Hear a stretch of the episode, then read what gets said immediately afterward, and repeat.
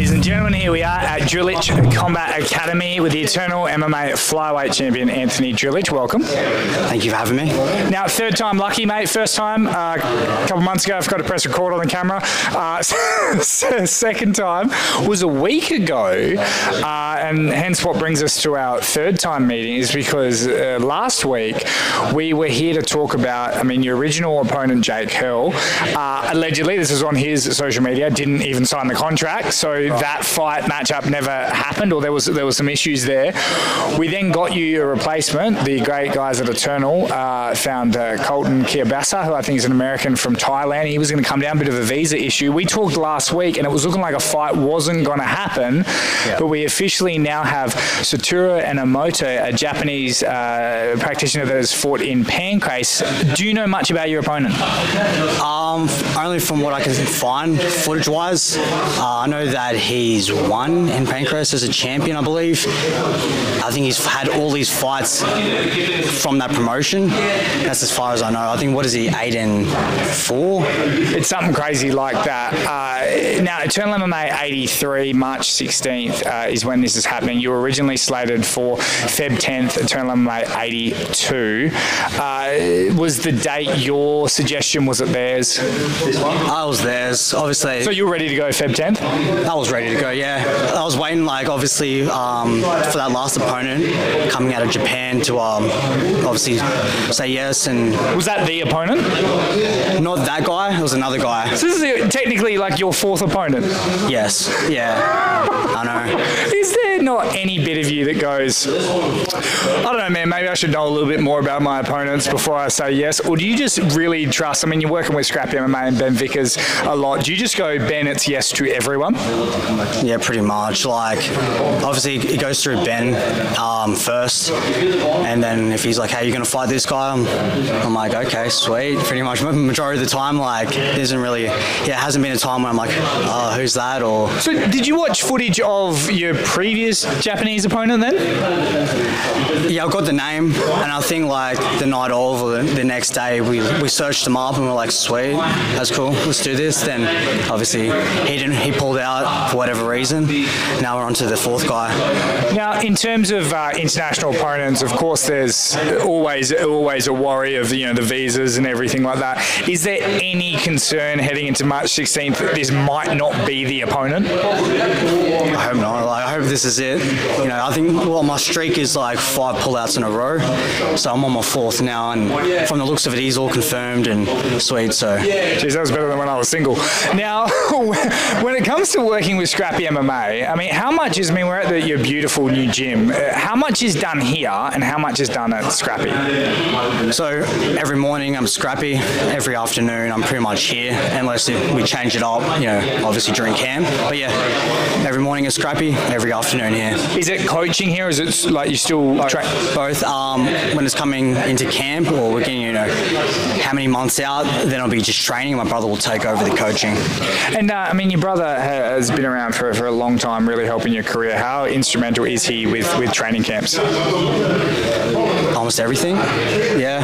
It sums it sums it up real quick. He does he does a lot for me. Yeah. He seems like really like, and, and please don't punch me, but he seems like the brains. Yeah, he, obviously I'll leave it to him. He, he's on. Yeah, he's he's, on. He's on all the time. He's almost like your manager sometimes.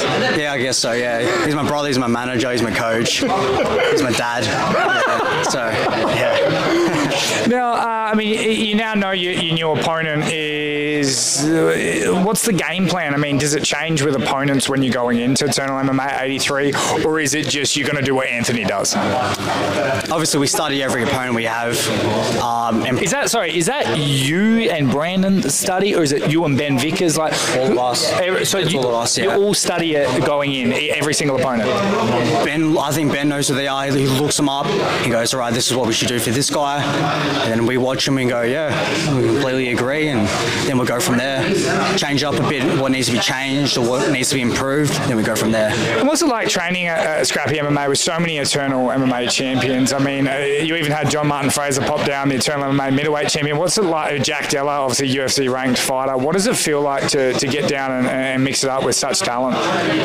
It's good. But obviously, being there, not every day you're going to be the hammer.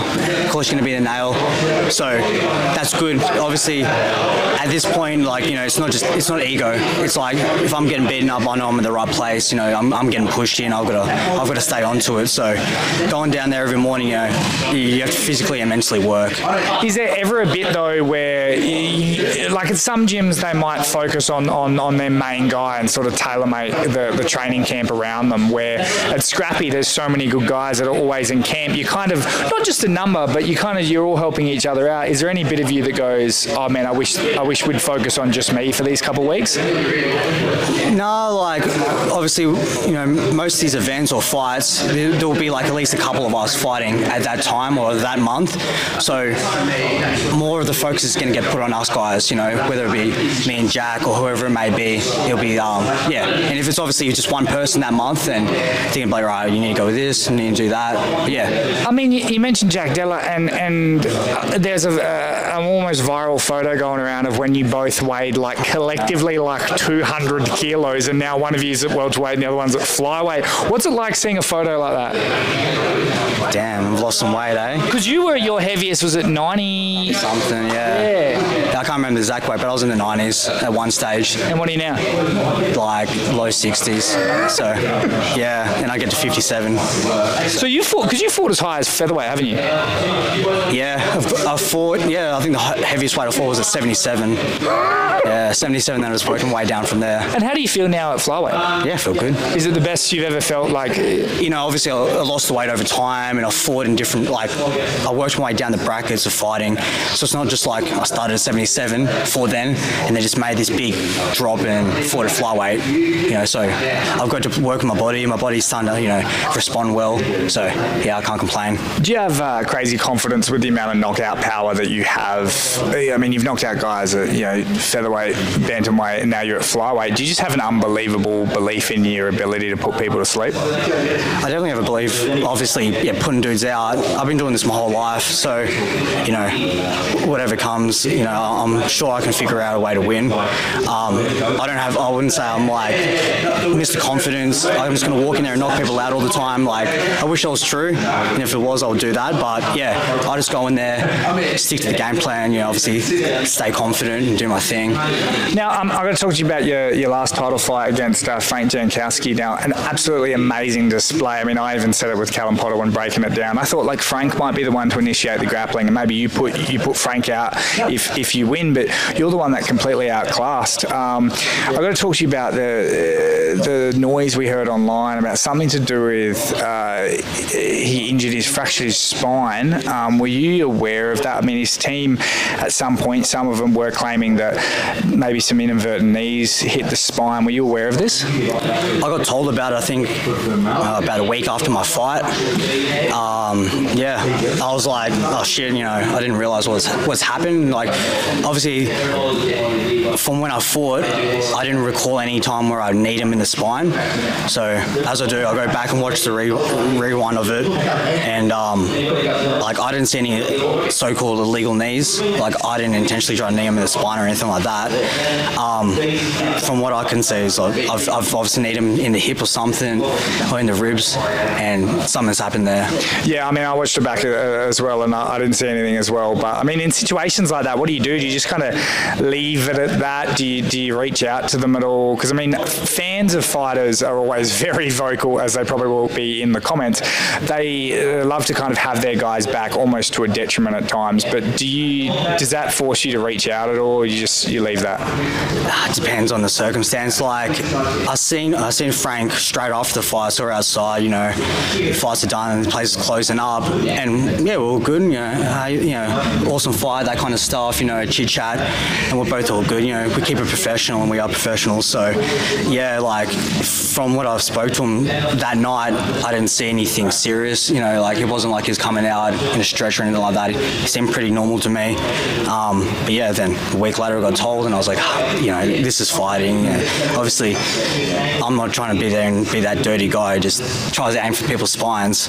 You know, but like if that has happened, it's happened. Like yeah, nothing I can do about it.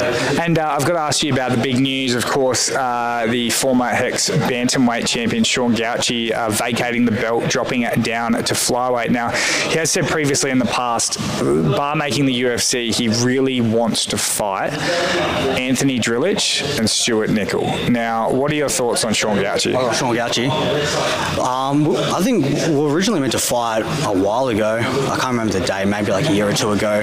Then he had to pull out of injury. Then yeah, so whatever. Like that was in the past for me. I'm just moving forward. You know, I just get lined up with the fights and I say yes to them. You the best flyweight in Australia? Oh yeah, and I, I believe so. You know, you know, try to keep it that way.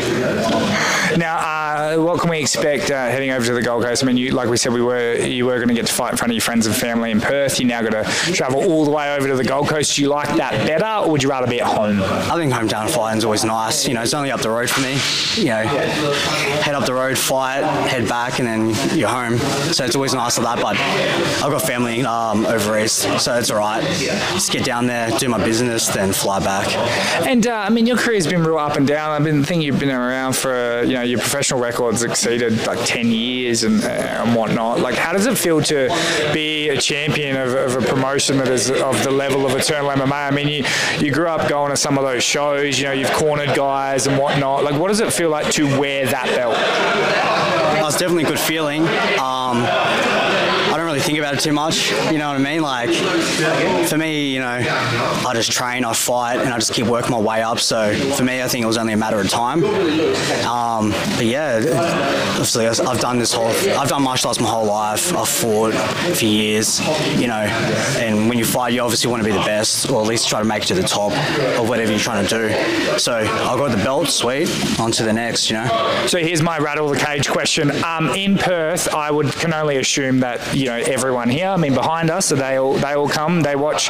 Assuming you get commissions for tickets. When you fight in Gold Coast, does it annoy you that you might not get commissions for tickets, or as many people that come through the door? Nah, it don't bother me one bit. Like obviously, fighting here, like I love having like all my friends and family come down. But hey, whatever. You know, I'll go down there. So I'm only going to be there for what max of 25 minutes. Put this guy out, win, get my arm raised. It's a question for Brandon anyway. So Yeah. yeah, yeah. Me, I don't care. It's just like let's fight. That's all I'm worrying, you know, worrying about is just putting this guy out. No, you really have always been a, a fighter's fighter, and, and every promoter has always talked about how, how game you are and that you will fight anyone, anywhere, anytime. But yeah, as we wrap this up, Eternal MMA 83, March 16th, if you're tuning in on UFC Fight Pass or perhaps you want to get tickets, www.eternalmma.com, what can people expect? What is the prediction going in? I'm gonna get my arm raised, and he's gonna be on the ground, out or knocked out. I love it, mate. Best of luck. Cheers.